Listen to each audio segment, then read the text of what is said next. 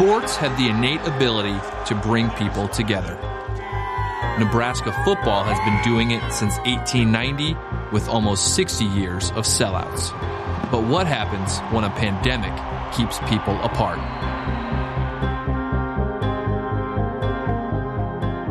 It's been a trying eight months, during which many have been separated and isolated.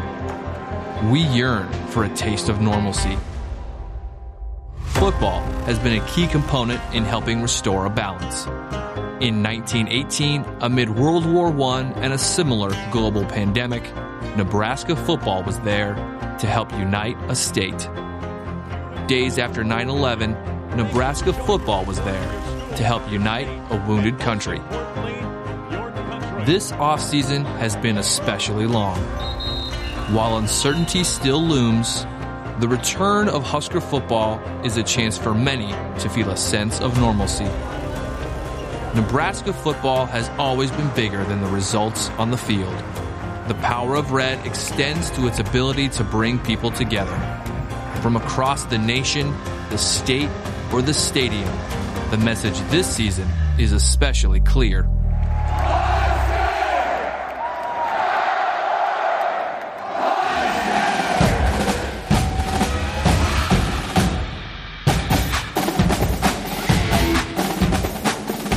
Hi, everyone. I'm Mike'l Severe, and welcome to NET's Big Red Wrap Up. It's been 76 days since the Big Ten announced its initial conference only schedule, and now we've reached game week. With me now, former Husker Jay Moore.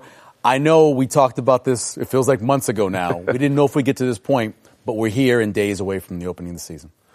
Doesn't it feel good? It feels good. It, it does. It, and we feels different. You saw in the, in the intro, it, it, kind of, even though 2020 has been weird and hasn't been great, mm-hmm. um, feels like a things are getting closer and closer back to normal. Yeah. Even though there's not going to be a whole lot of fans available at Big Ten stadiums, but I'm telling you what, when we, we did our, our, our pre-shoot and it was just Nebraska playing football against anyone. Yes. Whether it's an NFL team, an AI team, a Division three team, something. But mm-hmm. having Nebraska play football in 2020 makes me happy. It makes millions of fans across this nation happy, mm-hmm. um, and it's good. It's, it's a step in the right direction finally uh, for getting back to normal. But uh, like I said, I mean, we didn't. We just did you know the show a month and a half ago, maybe, and, yeah. we were we didn't know what was going to happen. We didn't know what the next step. I mean, there's. I mean, when Kevin Warren says this this will not be revisited, re- revisited you're like, yeah. But thank God for a little initiative from the parents at Nebraska, some parents at, at Ohio, at Ohio, State, yeah. um, Iowa pushing right. You know, and we're here. We are, mm-hmm. and it's I am I'm very very happy to be back in the set and finally have a game week. I mentioned 76 days ago, so that was August 5th when the Big Ten came out there and, and introduced the first schedule. You know, no one else had a schedule yet. They said it's going to be conference only. They were the first ones to do that. They were the first ones to be out ahead of it. And then only six days later, they canceled the season, which surprised everyone. No one saw it coming. Many people thought they would delay, like the SEC did, like other conferences did, but they didn't delay. And then all of a sudden, we're sitting in there going, what's going to happen? You mentioned it the lawsuit from the Nebraska players, the parents protesting outside of Big Ten headquarters. All of those things happened. And then all of a sudden, we see, well, maybe this is going to happen now. And before Halloween, which is a lot of people didn't think was going to happen, we get a season starting on the 24th. And ironically, the two teams out in front of the whole thing play each other to kick it off. Right, coincidence? Uh, yeah, know, it's kind of or you know, it's it's, fun, it's, funny. People are like, ah, this is you know, Nebraska. Was, this is what you get deserve for pushing the right. envelope. Well, yeah. listen, I, like I said, we play play whoever we want. Like we got football back. Right. This is important. It's important in my lives, important in your lives, important in everyone's lives. We have it back right in front of us and ready to watch Nebraska play one of the best teams in the nation on yeah. Saturday. It's just, I mean, you look back at it in the decision, you know, doesn't revisit, but you look at it now. You know, why can't we just delay it to end of September like the SEC did? Like the SEC makes and that way you buy some more time. Now we're trying to crunch. You know, I'm not. I don't. I don't want to complain when we have football back. right. It's like a guy gives you know here's a thousand dollars and he complains about hey why isn't it fifteen hundred two thousand? Why am I like, paying taxes? Right. Right. so I don't want to complain, but it's like right. listen. Now we're trying to squeeze eight games into eight weeks. Eight weeks, right? You know, we've seen yeah. there's been some hiccups. Notre Dame's had a hiccup. You know, it seems have to reschedule and stuff. But listen, I'm happy where we're at right now. A lot of complaints about the schedule, but we talked about this off air. If you're going to get Ohio State, why not get them when there's a chance of rust? They don't have any tape on you. Obviously, you don't have tape on them. You do know their quarterback. Nebraska's got a bunch of new guys. If Omar Manning's out there, if Alante Brown's out there, if a Marcus Fleming, whoever's out there, they're new guys that Nebraska, that Ohio State hasn't seen. And then you get Wisconsin with Jack Coan having surgery, we don't know who their starting quarterback will be. We know Northwestern's always a close game. And then you get Penn State at home. They just announced their number one running back, Journey Brown, is out.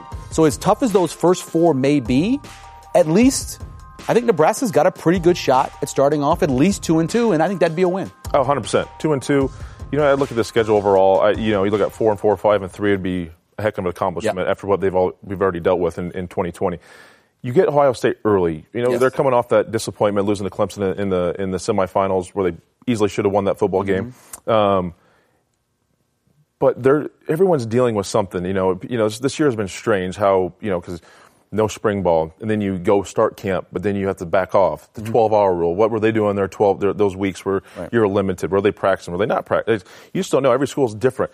It's just dealing with this and dealing with the rust. I think that's a, that's a big, big issue because you don't have – I mean, we don't have, uh, you know, in college you don't have preseason games like you do in the NFL, but this is just, this is different. I think Russ will be a, a very big factor. It's just can Nebraska take advantage of those opportunities that Ohio State might give them when they do, that rust does show. You could say that these two teams are the best prepared for this because they never really stopped. They always believed there'd be a season. Nebraska was always ready. Most of the guys stayed in Lincoln. Same thing happened in Columbus for the most part. We may actually get a well played game only because these two teams have been waiting for this and been more prepared than others. Yeah, 100%. I think Penn State might be the only team that was, was, was on top of things practicing as well. But, um, yeah, I mean, that's, that's, a, that's a good point because you, you saw the guys. I mean, I remember talking to, um, you know, a friend of the show, going in to get pizza at Matt Vrzal's place. Yeah, yeah. You know, being the O line coach, Scott guy, and knowing uh, Trent Hixson, he's like, Trent came in and is like, listen, we have to walk through one more time, these yeah. meetings one more time, and lose my mind. I just right. want to practice. But they've been on top of things. They they have they,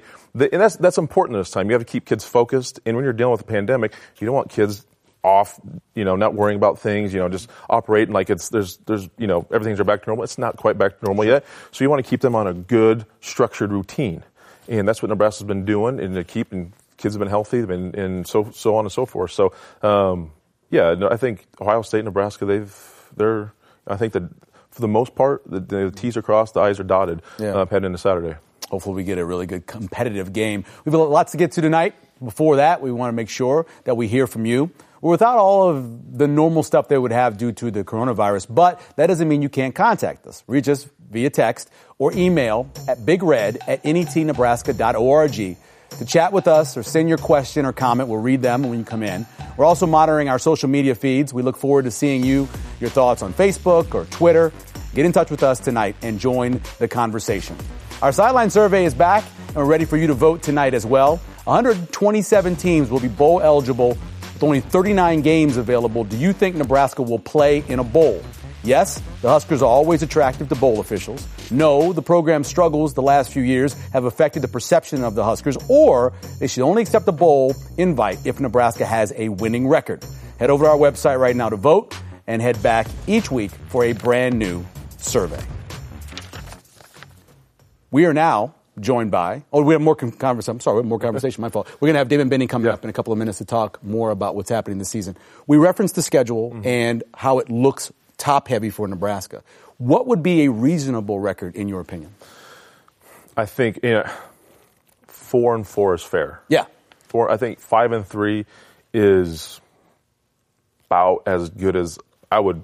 That's about as good as it gets. You I mean I, I look at you look at this the schedule. You know, I, Ohio State's a tough one. Penn State, Wisconsin. Yeah. Those are your three.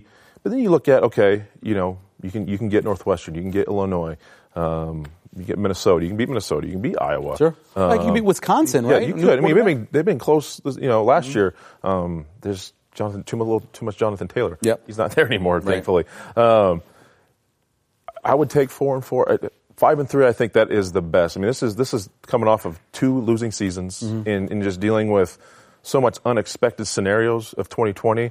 Um, a five and three season would be yeah. about as good as I can think and get. We're in a unique situation because, as Scott Frost said in his press conference, got two number one quarterbacks. He mentioned that when Luke McCaffrey's out there in practice, they're moving the ball very well, right? He says that. What's the feeling like when you're on a team when there is a quarterback battle, which I know you've been a part of? Yeah, you, you look at you know Zac Taylor comes in with Joe when Joe Dailey was a starter last year, but again Joe's more of a you know square peg round hole type yeah. of situation, and, and, Zac was brought in, and you know could handle throwing in the West Coast type offense. Um, you as a player, you, you you can see things now. You mm-hmm. know you know players know good football. And I remember Zac coming in that first spring. and that winter, and they'd have seven on seven sessions. You can see him spin it, and we're just like, This is different. This is different. Mm-hmm. This is different now. Now we don't know how. I mean, this is before spring. We don't know how it shakes out. We know Joe had a year in the system. We know Joe struggled in that system. Yeah. And I think any first year quarterback in that system would struggle when your playbook's like about that thick. Mm-hmm. Um, but Zac came in and he just he owned that position. He just he, it just he seemed to fit.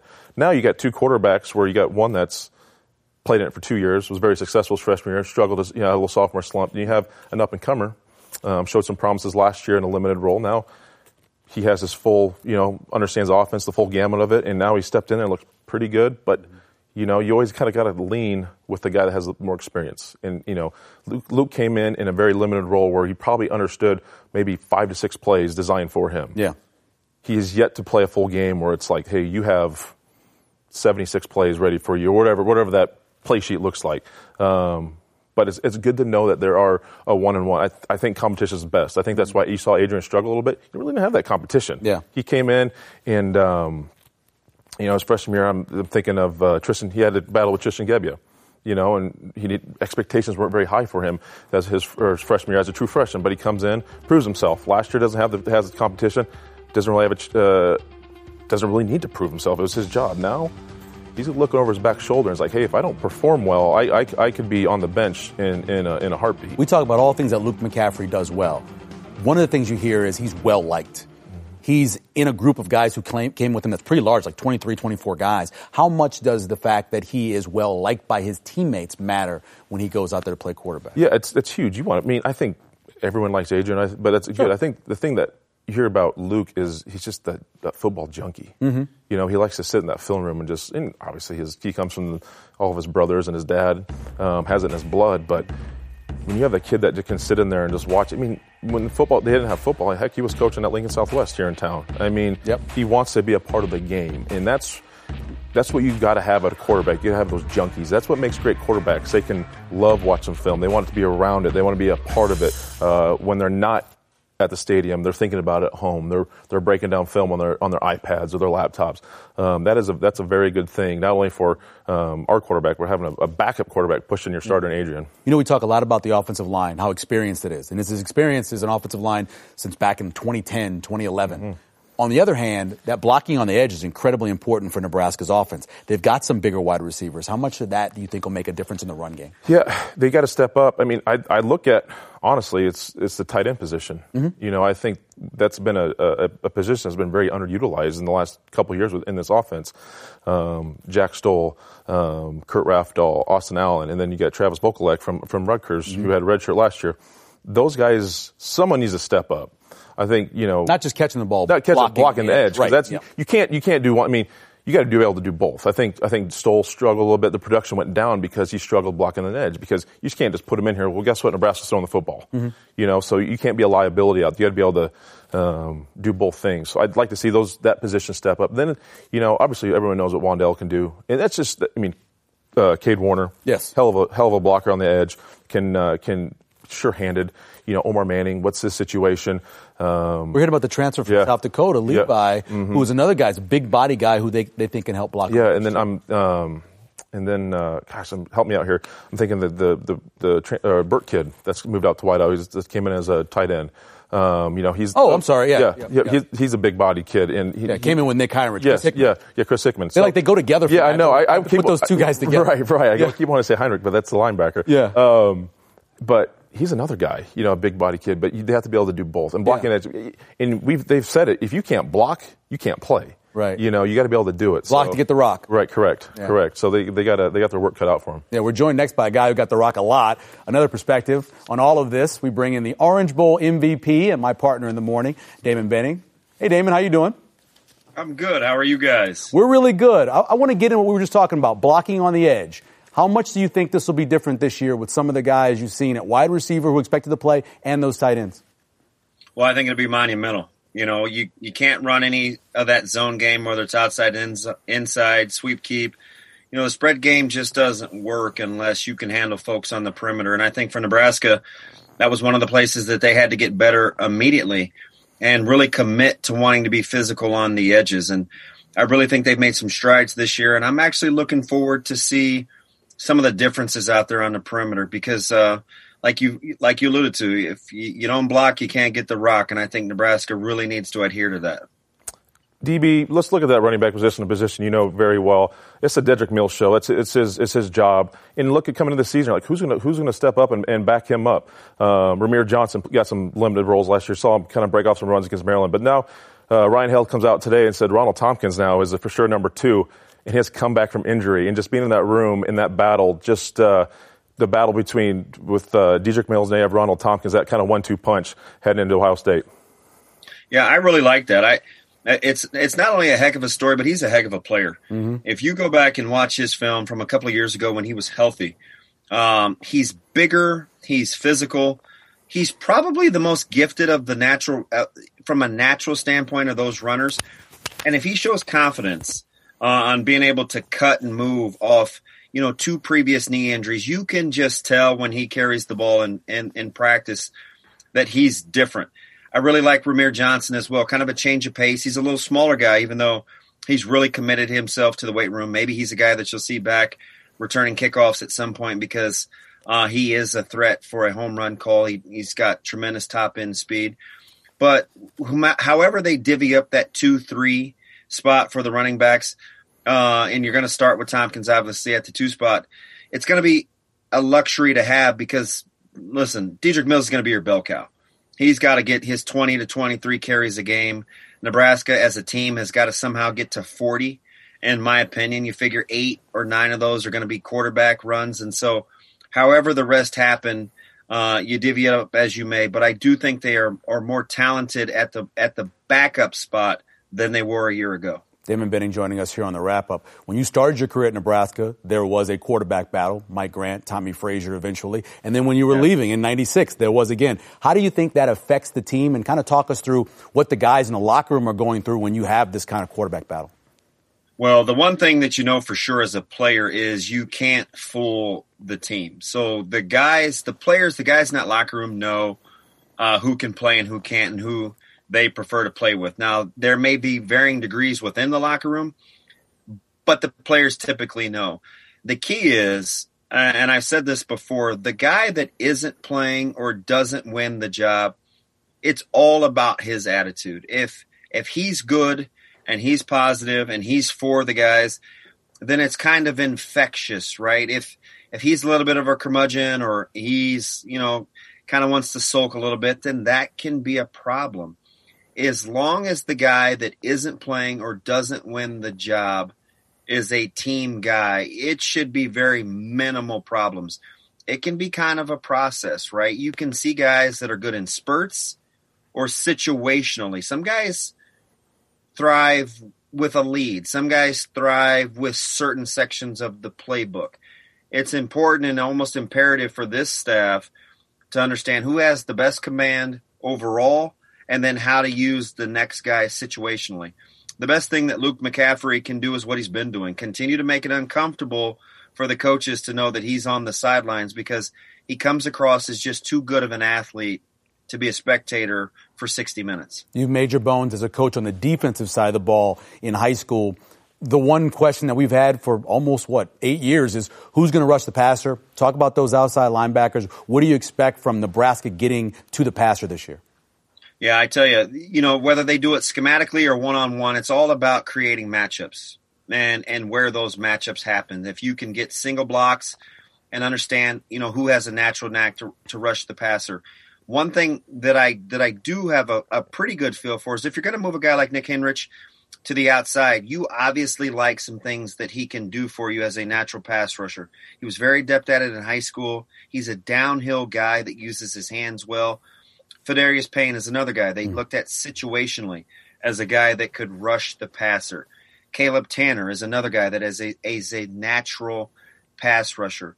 So I would look at that outside linebacker position and getting after the passer a lot like using your bullpen. There'll be some guys that will be good against lefties. There will be some guys that are good against righties. There will be a guy maybe that it won't matter. You like him because you feel like he can get outs on multiple sides of the plate. It may be a by committee deal, but if Nebraska is going to have any sort of success, there's two things they've got to do defensively. Number one, you have to limit the yards on the ground, but number two is what you talked about. You've got to find a way to be disruptive in the backfield as a pass rusher if you want to have success in this league. Now, you talked a lot about what Deontai Williams could mean to this team on the field, but what does he mean to them in practice in terms of bringing the physicality that they're going to need to play in the Big Ten in this all conference schedule? Yeah, there's no question. He's the guy that I call the tone setter. He is the he is the thermometer. He'll set the pulse of what's going on with the rest of that defense. He's a guy that likes to yap a ton, but he backs it up with his style of play. He's a no plays off kind of guy. He's very physical. Uh, he lets you know where he is at all times, whether he's touching you physically or he's talking or chirping in your ear. So he's a guy that that is definitely going to set you at 98.5, right? He's going to mm-hmm. make sure that that body temp – is where it needs to be for that defense to function at a high level. And he's contagious and infectious with his behavior and his demeanor. He's very selfless. Um, it hurt him to the core to have to sit and watch last year as a spectator, and I think he's very appreciative to have the opportunity to be out here and enjoy the game that he loves playing. And I think you'll see that trickle down effect for the rest of the young pups in that secondary. Give us a taste of your thoughts. What's going to happen on Saturday against Ohio State? Well, I think Nebraska will come out with a tremendous amount of energy, right? There's always that little bit of uncertainty, and, and it will be quick to calm their nerves. I do kind of get the sense that they've been at this a long time. Remember, Nebraska, of all the teams, I think, in the Big Ten and maybe even the country, were ahead of the game in terms of how to manage what was going on with COVID. Remember, they were serving meals individually. They had guys going through lines. They were doing temp checks back in March. So this is kind of old hat to them in terms of dealing with protocol and really wanting to play. They were trying to get as many workouts in as they could, whether it be four at a time or two at a time or six at a time. So I think they'll be chomping at the bit to play. The key for them is is to understand that it, success comes incrementally. It's not going to happen all at once, and you have to stay the course because good things are going to happen early, bad things are going to happen early staying the course is going to be key for this team. So understanding where you are in the moment and you're playing against perfection internally and not necessarily Ohio State as an opponent, I think is going to be a key reminder for them on Saturday. DB, we appreciate it. Good luck to your Dodgers. Uh, appreciate that. I'm ready to go watch. All right. Thanks a lot. We appreciate it. Coming up next on the wrap up, we'll be joined by sports broadcaster extreme Kevin Kugler to break down the season. We'll continue to be affected, of course, by the pandemic. Before we go to break, images from Hail Varsity. Be right back.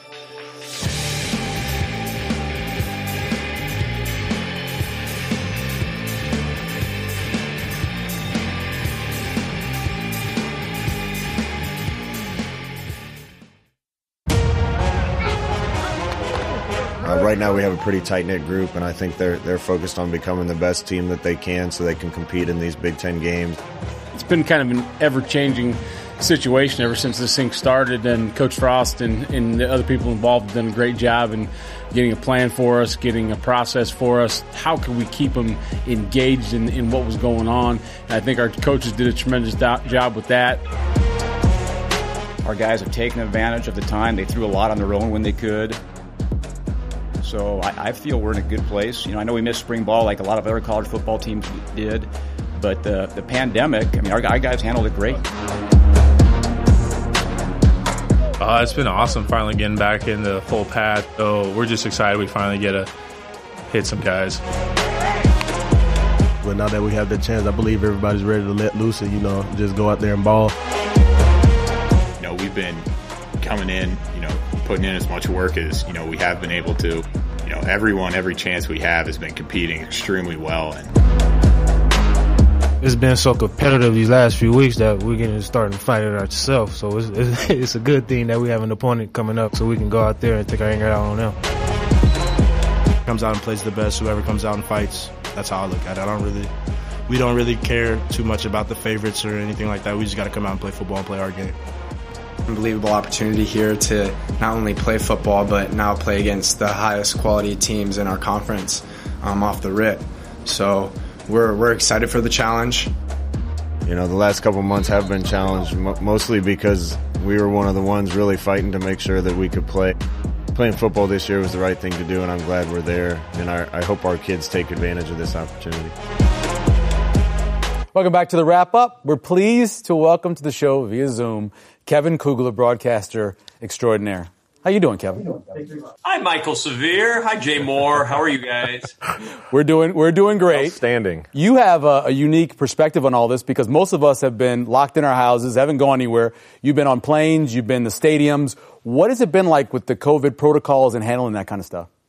Well, first off, I couldn't even get into the NET studios tonight. So let's not act like you guys have been locked in your homes. You're in a studio. I'm sitting in my basement where for most of this pandemic I've I've lived and breathed and wandered around aimlessly for months at a time. But yeah, now I'm now I'm back to work a little bit. It's it's different, you know, and and we've been in stadiums this year where we've had uh, some fans, where we've had no fans. Um, we'll have three thousand this week for our game in New Orleans. They just announced that today, so Saints fans will start trickling back in to New Orleans. But it's been different. I mean, it, it's when you're. But I can tell you this for for Nebraska fans who are watching this and who are getting ready to watch football on Saturday, it's going to be different, but it's going to feel good because it's going to be your team playing. And you're going to forget about the weirdness of it. If you've been somebody who isn't watching football right now until your team comes back, and I know a couple people who are doing that. Um, and so I'm basically speaking to you.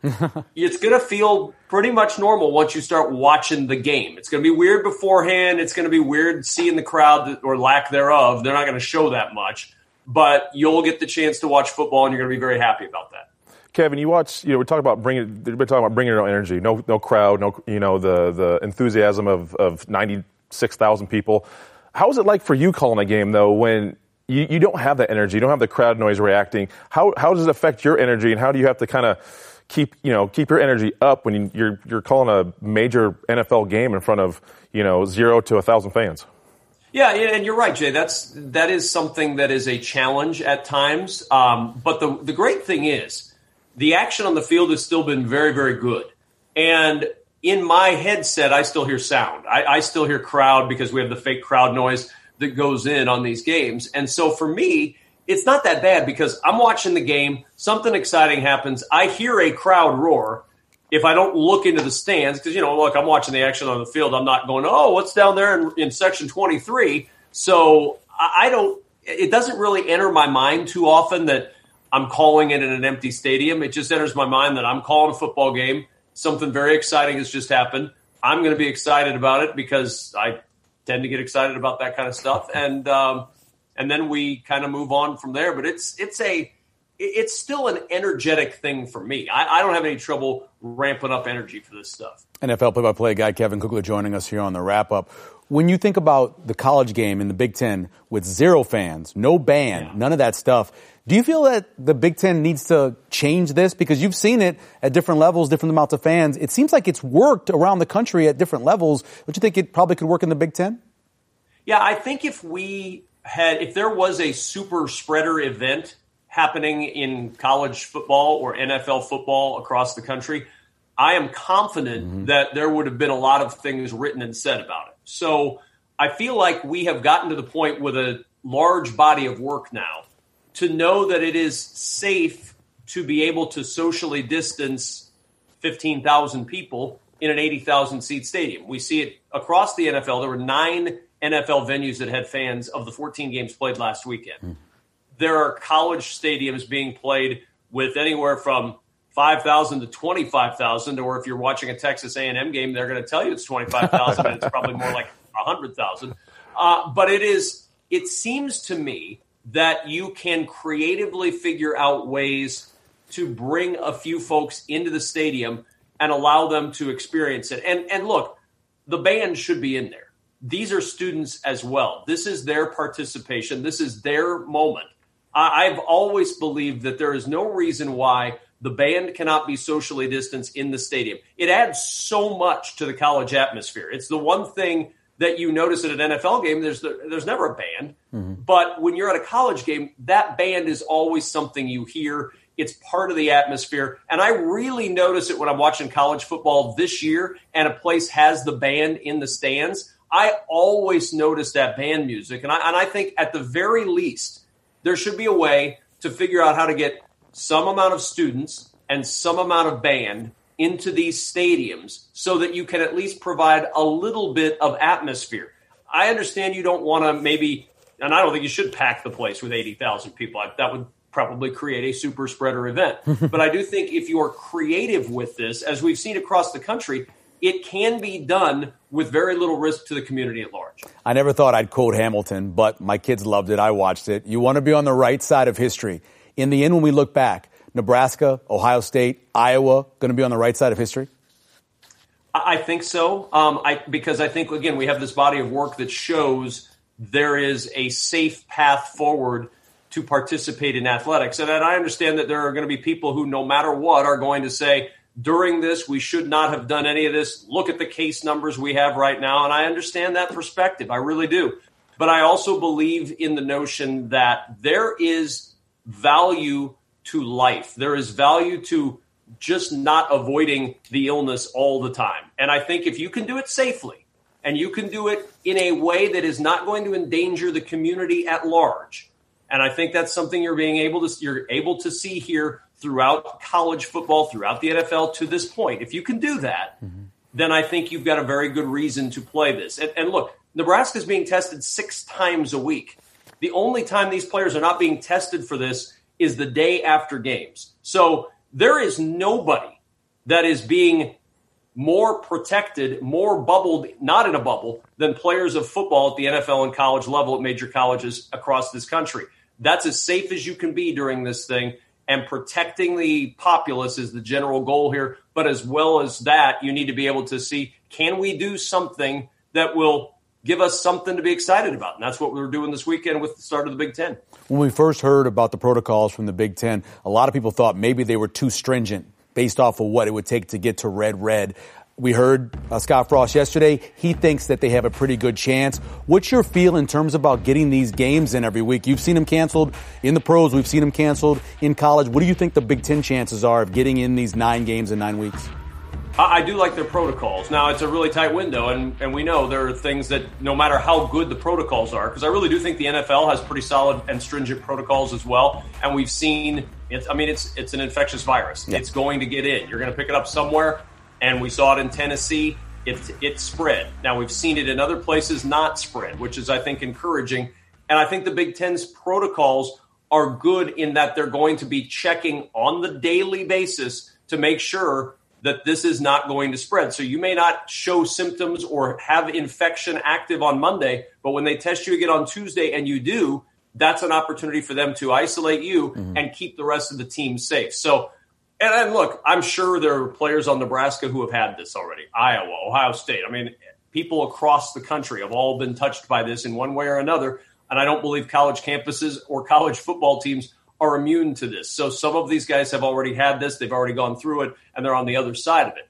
But I do think the protocols in place are as stringent as you can get without just putting these teams in actual NBA slash NHL type bubbles where you isolate them from everybody and do not allow them at all an opportunity to leave that bubble. You're not going to be able to do that with college football teams. So the next best thing is you have to test them regularly to make sure they don't have it. And that's what the Big Ten has decided to do. And so far, you knock on wood and you hope that it's going to be able to get nine games in nine weeks for these teams because it is a very, very tight window and there's a little bit of pressure to get those games in. We use the phrase new normal. The new normal in football is even more offense than we've had before. This weekend, the NFL was a little bit down, but it's been as much scoring ever before. Same in college. What do you expect from the first week of Ohio State, Nebraska, and the Big Ten overall in terms of that?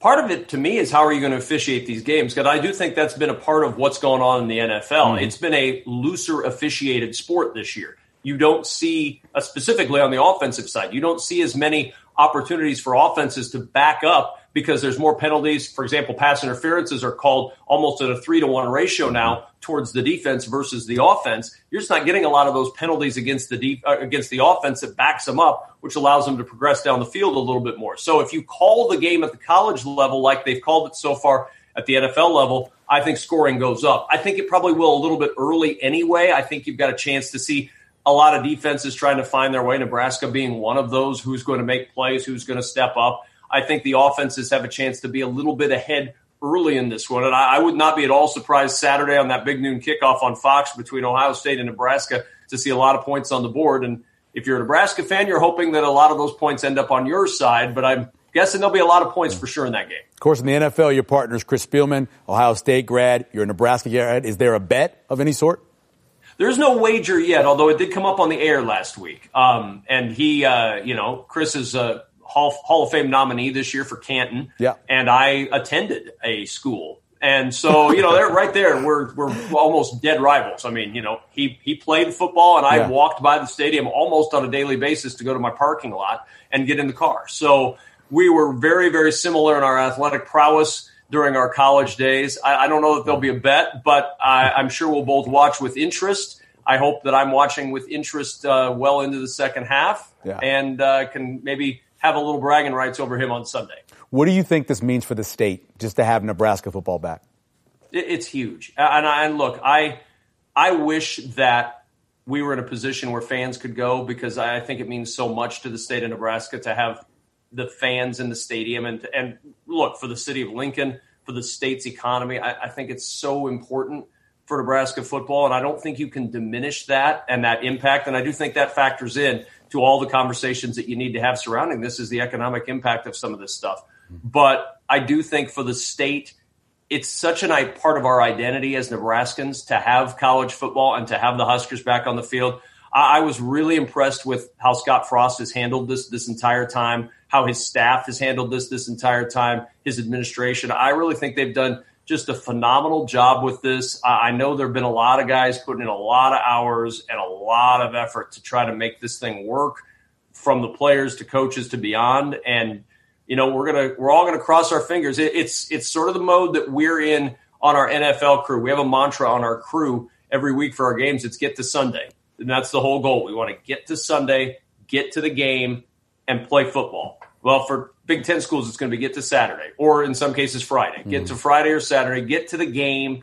All the stuff that surrounds it, it, it doesn't matter quite as much as it does just to get to the game and play the game. And so we're all going to kind of hold our breath every week hmm. that we don't see these reports of positive COVID test here, positive COVID test there, so that we can get the games in and we can all enjoy college football in the Big Ten again. I buried the lead, of course.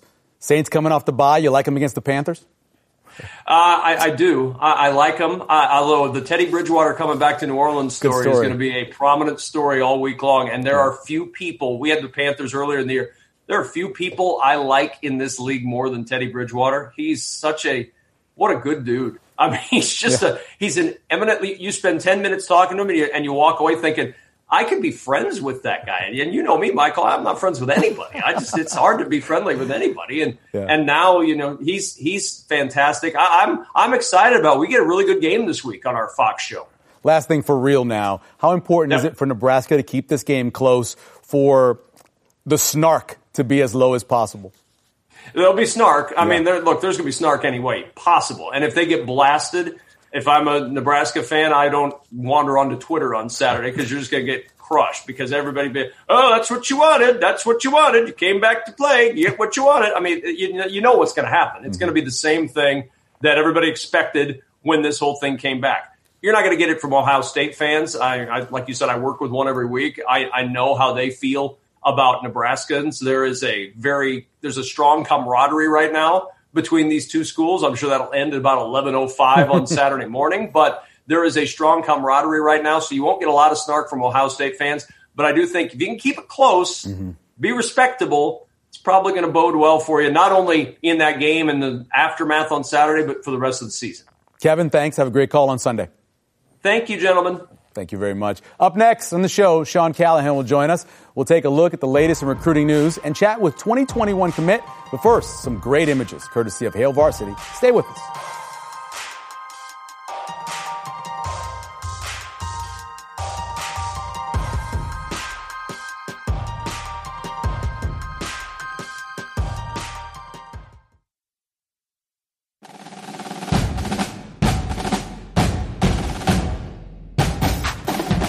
Welcome back and thanks for joining us tonight on the wrap up. I'm Mike'l Severe, joined now by Sean Callahan. It is time to talk some recruiting. Sean, how are you doing? And is this 2001 class done? Are we set? It's getting there, Michael. A 2021 class with 19 commits. Um, you know they're they're looking at taking a full boat this year, and really just a couple of key needs left. Uh, defensive lines, obviously the big priority. They'd like to get at least two, uh, a pass rusher in there, maybe a defensive back, and then just best available players out there. That was kind of how Scott Frost phrased it, but they've done a really good job kind of getting their running backs, getting their receivers, getting their O linemen, getting their quarterback, and getting their tight ends. As we know, this is a very loaded class, maybe the best tight end class right now in the country. Speaking of the tight end class, we are joined now by Husker commit Thomas Fidone joining us here on the wrap up. Thomas, how are you doing? How are things doing health wise? I'm doing great, and um, things things are good health wise. Sure, thanks for asking. Let's talk about your commitment and why you decided. I know you follow Nebraska; you're not too far away, but why ultimately did you decide on the Huskers? Um, there's a few reasons. Um, I have the best relationships with the coaches, and um, I've been there um, more than really any other school. Um, and then with having like with me being there more than any other school that I've been to, um, the relationships I have with those coaches are better than any other school. Um, and then also one big reason I committed was we were at the time we were taking two tight end commits um, in the class, and that was something I was really looking at, and you know I liked seeing, and then um, just kind of the the relationship with Coach Beckton and what he's done and what I what I think he can do for me um, to be the next level. Thomas, when you look at the tight end position for Nebraska, it's all juniors and seniors for the most part. What type of opportunity do you have where you could potentially be a, a four year starter, have an opportunity to, to be a guy that really contributes his entire career at Nebraska? Um, yeah, you know, that's definitely that's definitely the goal. Um, you know, I know the guys ahead of me; they're juniors and seniors, but they're also great players, and they've they've been there, you know, obviously longer than I have, and they know the system and everything. So, you know, um, I'm going in there. I'm just going to keep my head down. Um, I'm going to grind it out. Um, you know, put on put on some weight a little bit. Um, learn learn the system, learn the plays, and you know, hopefully, like you said, you know, just just work my way into, into you know having an early impact, which I definitely think you know is possible. Husker commit Thomas Fidone joining us here on the wrap up from Lewis Central. It's great that people know who you are, but because they know who you are, you're getting double, sometimes triple coverage. What's it been like this season having to deal with people knowing they got to stop you? Um, it's definitely been frustrating at times, but you know, it's it's sign of respect, and it also makes it a little more fun uh, for me. You know, bigger the more people cover me, the bigger plays I have. So you know, it it also you know, if if anyone who knows football realizes, you know um, you know, if, if someone's getting triple covered, then someone has to be open. So, you know, it kind of opens up some other guys. Um, so that's nice as well. And then, kind of like I said, you know, if I make when when the ball's thrown my way, I'm going to make a play out of it with two, three, four guys on me. Doesn't matter. Thomas, uh, give us an idea of where you guys are at now in the 3A playoffs in Iowa. I know last week you had a tough game against Harlan, who's a big rival.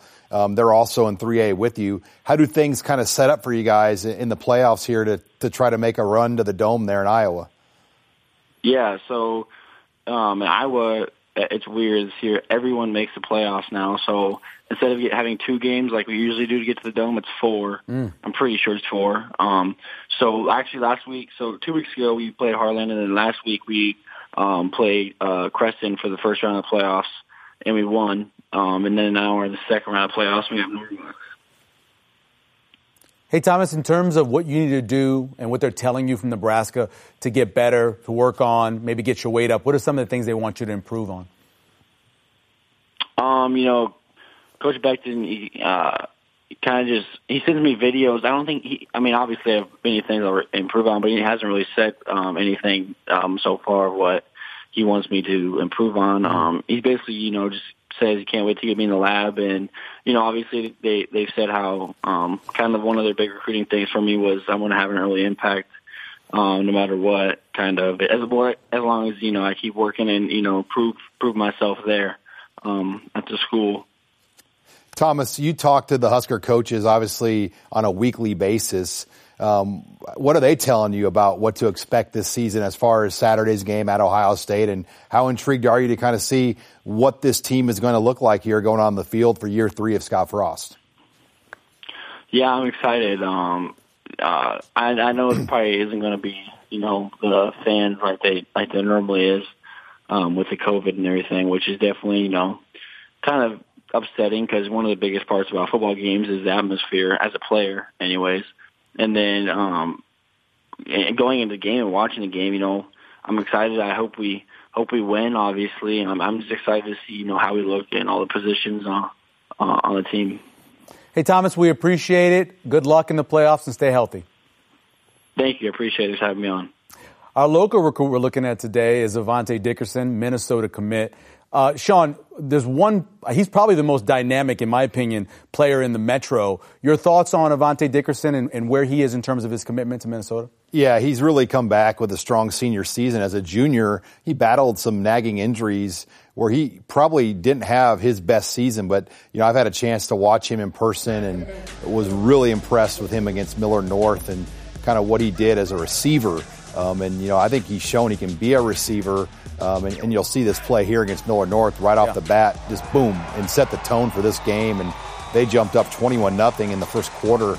Um, but yeah, his speed and his athletic ability really jump out, as we know, as a freshman in high school. He ran a legitimate 4.340, and I want to say Michael pushed a 38 inch vertical, and mm. that was coming off a year where he held Zavier Betts to his worst game of his career at that time.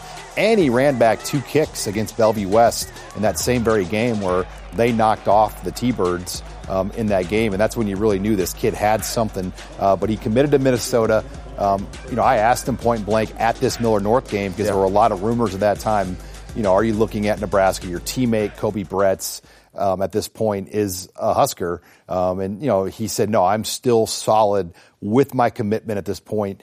To PJ Fleck and to Minnesota. Um, it's obviously something to keep your eyes on here down the stretch because none of these kids, Michael, that sign in December are going to be able to take official visits or even unofficial visits to meet coaches, go to games. And, you know, as it looks, I'm guessing we won't see visitors in January either. I just can't imagine the NCAA allowing, you know, January visits happening at this point. So we'll probably have a whole signing group of kids that did not get to take officials. And it's going to make for some very interesting kind of late pushes with teams and late Zoom meetings and virtual visits with these kids to try to flip some of these guys late. Sean, of course you, you want to be nationally, but just between Bellevue West and Omaha West Side, you get a pretty good class just out of those guys, right? Yeah, Bellevue West has four Power Five guys.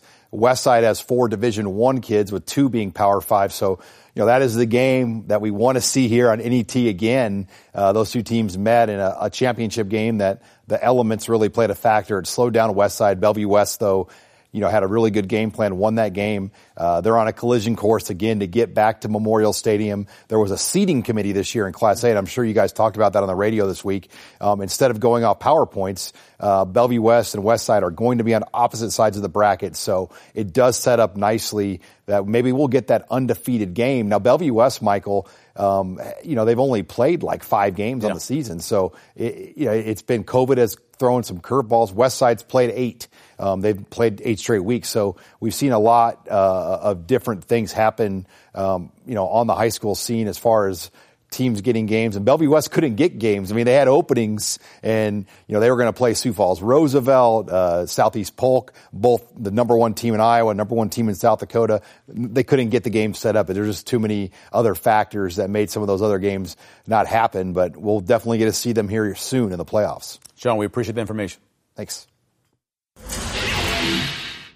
our kids are excited to play. We're excited to play. There's there's been a lot of moments where I didn't think we'd get here, uh, but now that we're here, uh, I think playing football was the right thing to do, and, and we're excited to be a part of it. After, since we've got the season back, you can tell there's a change in mentality. And after hitting each other for countless months, we're ready to hit somebody else, and we're excited to play. Um, you know, this game, they're going to come out and uh, they have really good personnel, and they could have a lot of wrinkles in this scheme for, for game one. So we got to be ready for everything. Um, that that's I think that's the always the issue when you, you play a first game against a, a really good um, non-conference opponent and or conference opponent. Um, this game means the, the world to us. I'm sure it, it means the world to Ohio State. So they're going to open their playbook and they're going to give us the wrinkles that they worked on in the off season, and we got to be ready to match those when they come out we got to get special teams right. Special teams has has hurt us at times, uh, and we got to get that fixed. Uh, we know how important it is in all areas, and uh, that needs to be uh, big this year. 11 a.m. on Big Fox. Oh, to either one of you guys, a question from Robert on Facebook. In your opinion, do you think Nebraska's O line can handle Ohio State's defensive line? I do. I think that I think the O line's finally a strength of this of this team, this offense. Um, a ton of returning starters. You know, Cam Jurgens is second year at the center. Jaimes. You might see a, a young uh, Benhart, a Trent Hixson, uh, Boe Wilson. Um, you know, you got the Farniok's in there. You know, there's, there's a lot of guys that played a lot of meaningful steps. I, I think that's where this game's going to lie is, is right there if, if, if they can provide Adrian Luke enough protection and to get some things going because the off, Nebraska's offense got to score some points to keep Yeah. pace with Ohio State's offense. Yeah, no one's going to make a bigger jump than Cam Jurgens either. Sean, this one's for you. What new guys should fans be looking for? Well, there's a lot. I think the wide receiver position really jumps out to me. I look for Alante Brown, Marcus Flemings, uh, maybe Zavier Betts, but uh, Brown and Fleming are two I, I think that are really coming and you know could be on the field for an impact on the offensive side of the ball. Uh, defensively, you know there aren't a lot of true freshmen in contention, but Ty Robinson's a redshirt freshman. You're going to see him a lot. Um, Jordan Riley, you know, he's going to be in there as a JUCO guy. Um, you know, it's, so yeah, there's a number of new faces, but I think the wide receiver position, Michael, will be the one probably impacted the most with with freshman type players. Aaron asked a question on Facebook, and we've heard this a lot from coaches. You get to bring your own energy because there'll be no fans. How do you think you handle it as a player? It's gonna be it's gonna be difficult now, but let's granted they practice in the empty stadium all the time now. Sure. You're you're going against your own guys, but I, I think it just might be a series or two. You get used to it, and then it's just kind of normal. Because a lot of times, defensively, you're kind of reacting and blame. You know, you're just playing the game. You're just kind of everything's. You know, you kind of black out honestly and Yeah. just just play and just listen to calls. But now, offensively for Nebraska, snap cadence should be zero issues. Mm-hmm. You know, I know they're funneling in some small crowd noise. That's nothing major, but it's it's going to be a little strange. But I think they'll they'll get over it rather quickly. Sean, one of the things that stands out is this line that Vegas put out, 27 and a half. The only time it's been bigger in recent memory is that 29 point game against OU in 04. What's, what's your feeling in terms about that number? You think it's too much? I I think it's fairly high, but I think it just tells you the confidence out there on Ohio State. I mean, they're in a class with Alabama and Clemson and Ohio State. Those are the three teams that, you know, their odds of making the playoffs are really high. We know from a talent perspective, they have the best roster in the Big Ten, I think by a wide margin right now at this point.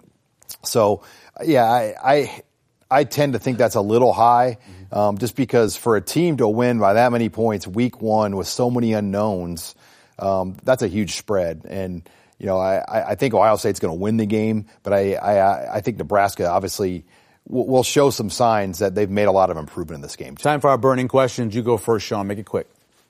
Yeah, my burning question is how much will we see Luke McCaffrey in this game um, for Nebraska? And I think we will see him on the field in different roles. And I think there, there'll be a, a shorter leash on Martinez. If there's signs of struggling in this game, this staff, I think, will go to Luke McCaffrey uh, a lot sooner or right away uh, compared to maybe a year ago where we didn't see that happen. What about you, Jay?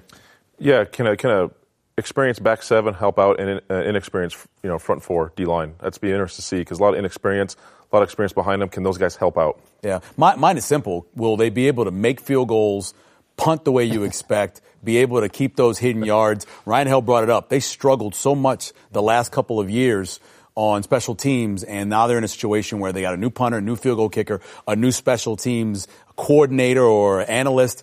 Can they get better there? Can they just make small improvements in special teams? That's a big part. Don't forget to head to our website, our Facebook page, and click on the prediction. Jay and I will tell you exactly what's going to happen on Saturday. The Huskers hit the field for the road on 2020 season to open it up against the Ohio State Buckeyes.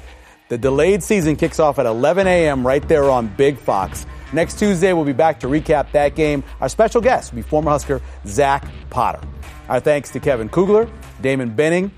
Thanks for joining us this evening. Also, Jay Moore and Sean Callahan. I'm Mike'l Severe. We'll see you next week on Knit and T's Big Red Wrap Up.